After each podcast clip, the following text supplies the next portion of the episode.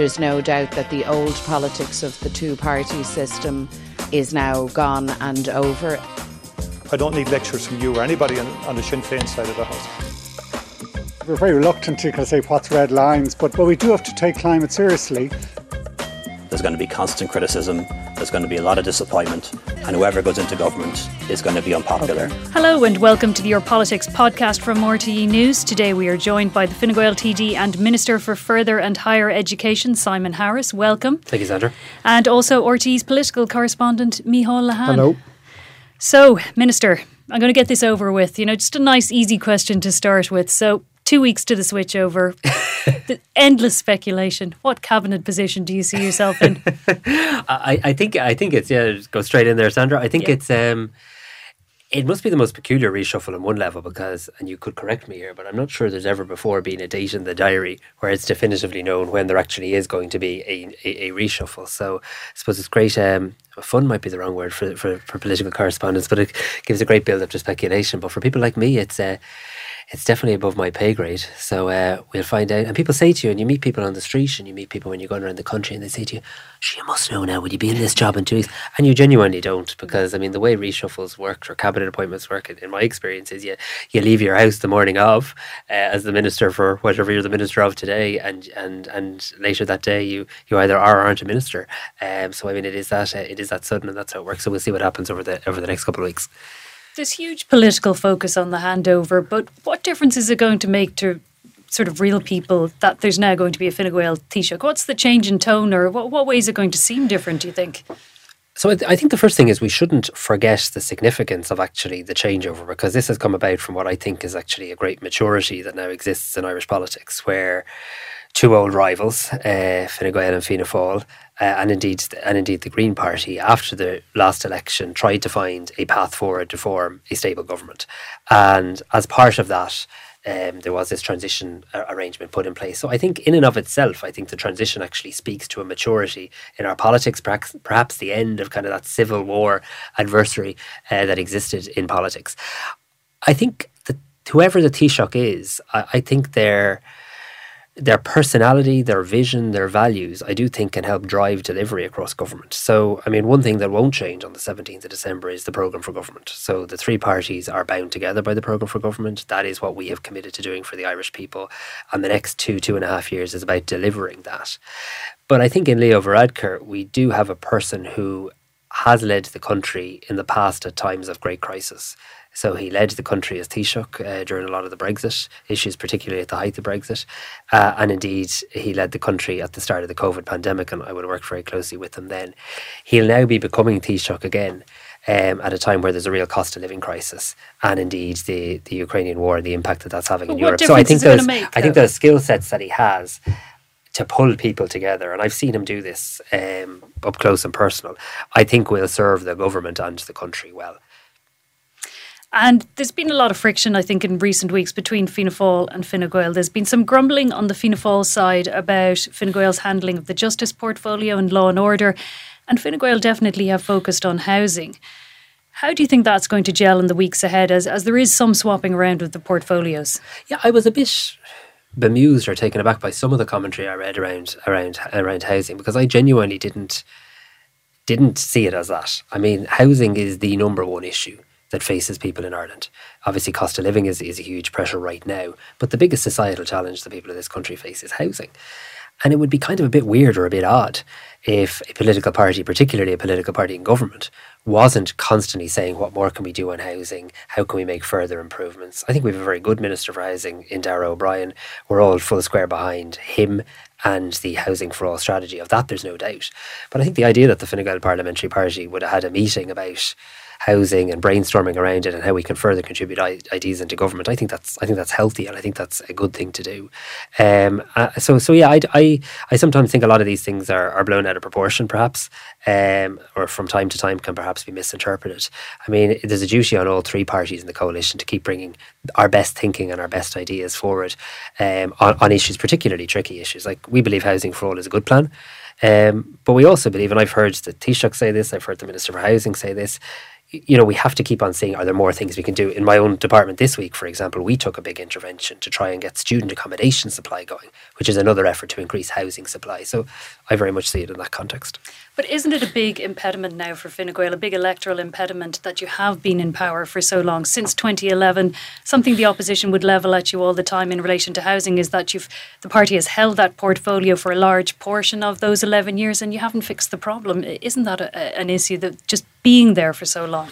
So definitely, it's 100% correct to say our opponents try to use our longevity in government as a disadvantage and as a criticism. You'll very much have seen at our Ard Fheis a couple of weeks ago in Athlone, um, where we're, we're actually presenting it uh, as a positive. Actually, the fact that you have experienced politicians who have helped lead the country through a number of major crises is exactly the sort of leadership we need now. On housing specifically, though, again, people people talk about housing as the housing challenge today is the same as 11 years ago. That's simply not true. I remember when I first got elected to the Dáil in 2011, um, when Fine Gael came to office.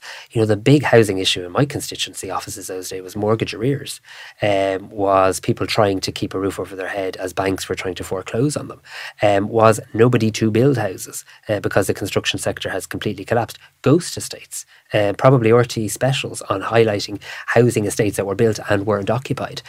So the, the challenge in housing changes and moves, right? The big challenge right now is supply, supply, supply, supply, supply. How quickly we can actually build houses. There are some encouraging signs. Um, I mean, if you look at the fact that more people have bought their first home this year than in any year in the last 15 years. So 16,000 people have bought their first home this year so far. That's more than in the last 15 years. We have seen a lot of the metrics up in terms of supply, but we've seen real, real issues and societal scarring in terms but of the, homelessness. Um, the commencement figures are down. That's a real risk for next year, isn't it? And the Taoiseach Leo Varadkar has admitted that. So, you know, there is danger ahead. Yeah, I think there are warning signs ahead in relation to next year. And that's, again, back to the point why all of us in government, all three parties, are determined to absolutely double down and doing everything we can to get supply going. It's why my colleague, the Minister for Housing, is bringing forward what we call Project Tosaigh, where we're actually willing to partner with private developments now to try and get them going if there is pro- uh, planning applications in place. And again, it's why this week I got the go ahead from government for the first time ever for the country to actually spend taxpayers' money on getting student accommodation built because we had this weird and unacceptable situation where you had universities with planning permission to build hundreds upon hundreds of student accommodation beds, but those planning permissions weren't viable. So public lands with planning permissions in a housing crisis sitting idle. So what you're going to see from government, and I'm very, I'm absolutely certain of this, is anything that can be done to stimulate supply, to keep things going, and to make sure we reach the targets will be kept under constant review in the days, weeks, and months ahead. But it is about bridging the viability. Then you mentioned that student accommodation. So your department, you got uh, you got you brought this to cabinet. This idea that you're going to bridge that gap for developers and make it viable. Yeah, so there is a viability gap. You see this in the private sector. Darragh O'Brien's working on that, but you also see it in my own sector, where universities are saying to to me, look, yes, we have land. In some cases, we have planning permission, but we just we just can't make the numbers work here without your help. Now, up until now, the state has never invested in building student accommodation. It's kind of been left to the universities or the private market. This week we've given the go ahead for 700 units to be built. But actually, that's, in my view, not the significant news. I think the fact that we've ripped up the orthodoxy that has defined student accommodation and said, no, hang on, we're getting more hands on here. We're getting more interventionist here uh, because we have to. Uh, one, because actually, you need student accommodation for students to be able to fully enjoy the college experience. But secondly, every single part of society, every single sector has to say, what can I do to help increase supply? And I genuinely think in the third level sector, there's a lot we can do. We also gave a million euro this week to the technological universities. So they tend to be in the regions at Sligo, Castlebar, Tralee, Waterford, Carlow, the Midlands.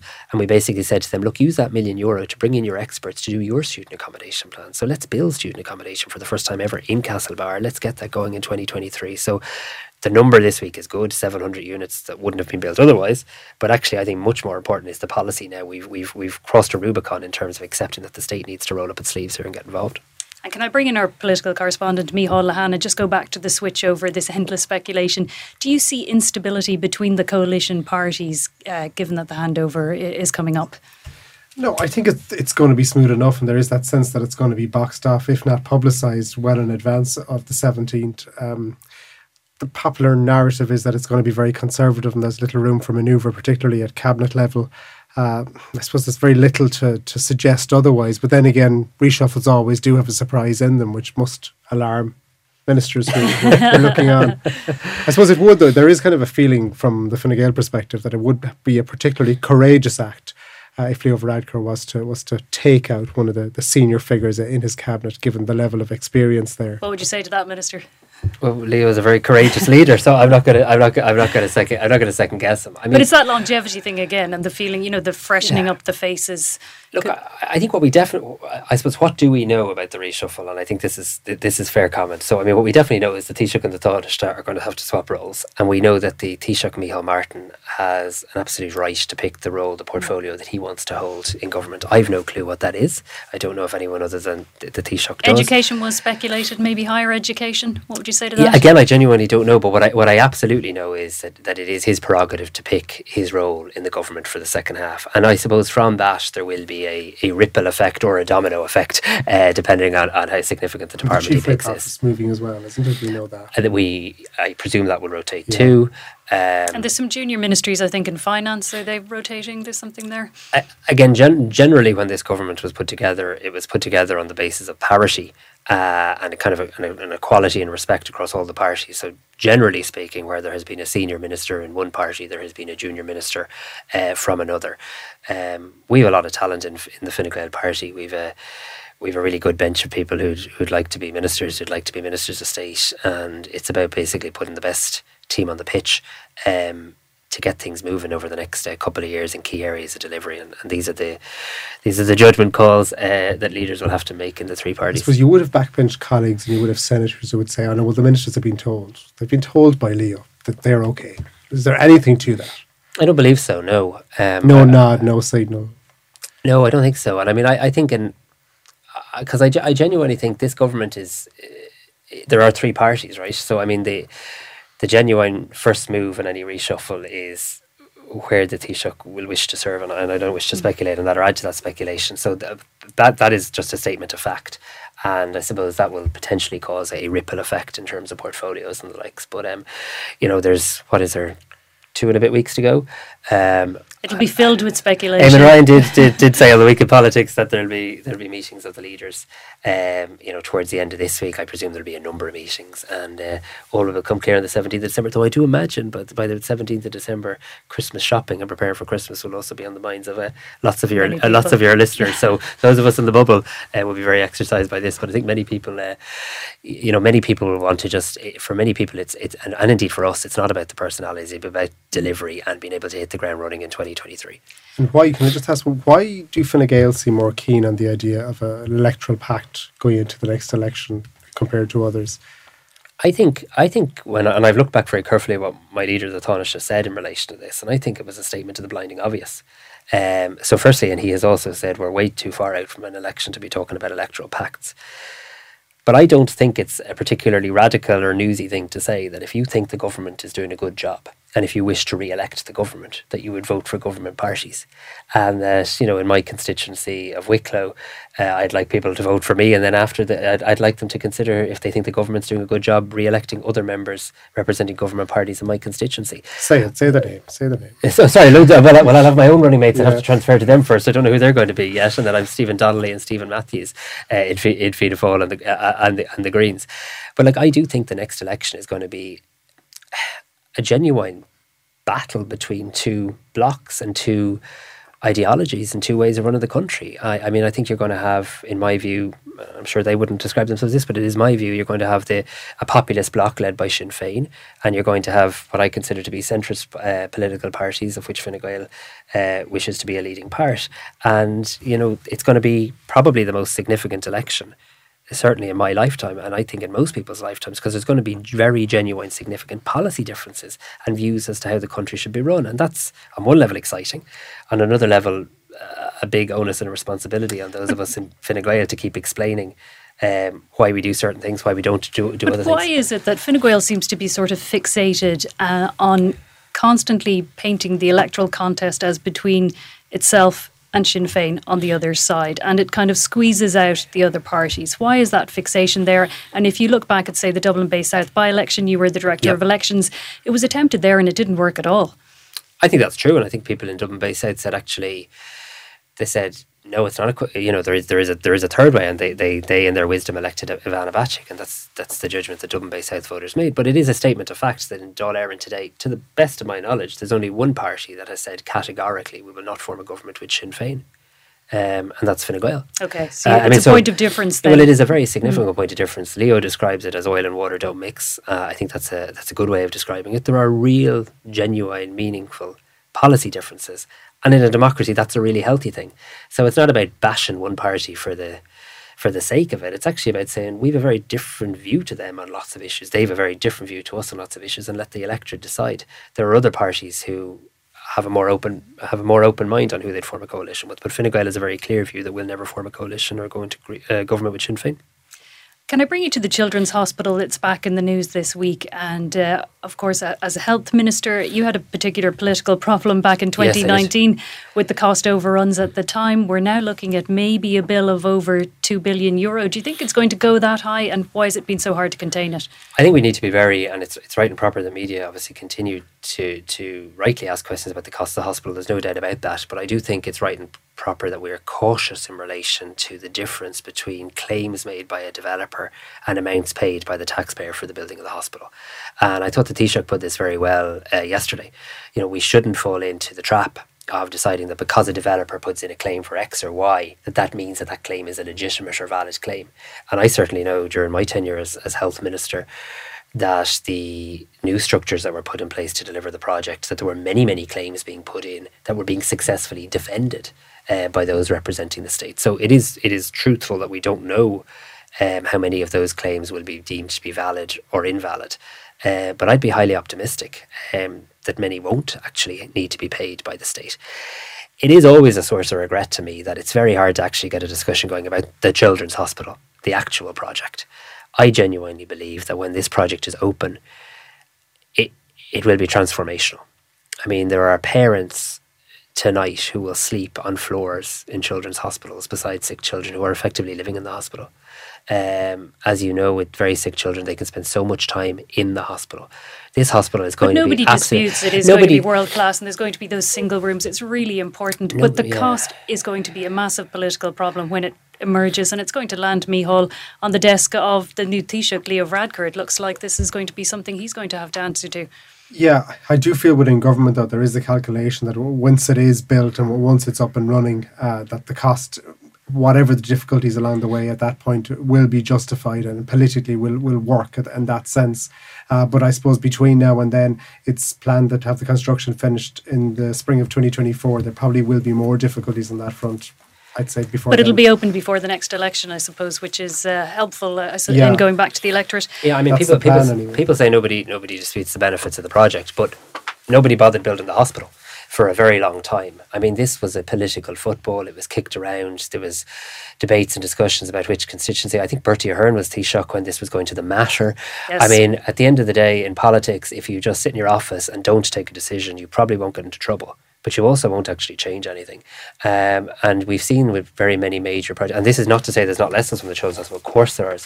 But if you look at things like whether it's Terminal 2, whether it's the Dublin Port Tunnel, you know, there's always legitimate debate and discussion over infrastructural projects. But I actually think when people see the benefit, the transformational benefit that this hospital will make to children's healthcare in Ireland, um, difficult and all as the process has been, I think so many, so, so many countless children will benefit now and for the next hundred years from a world class hospital.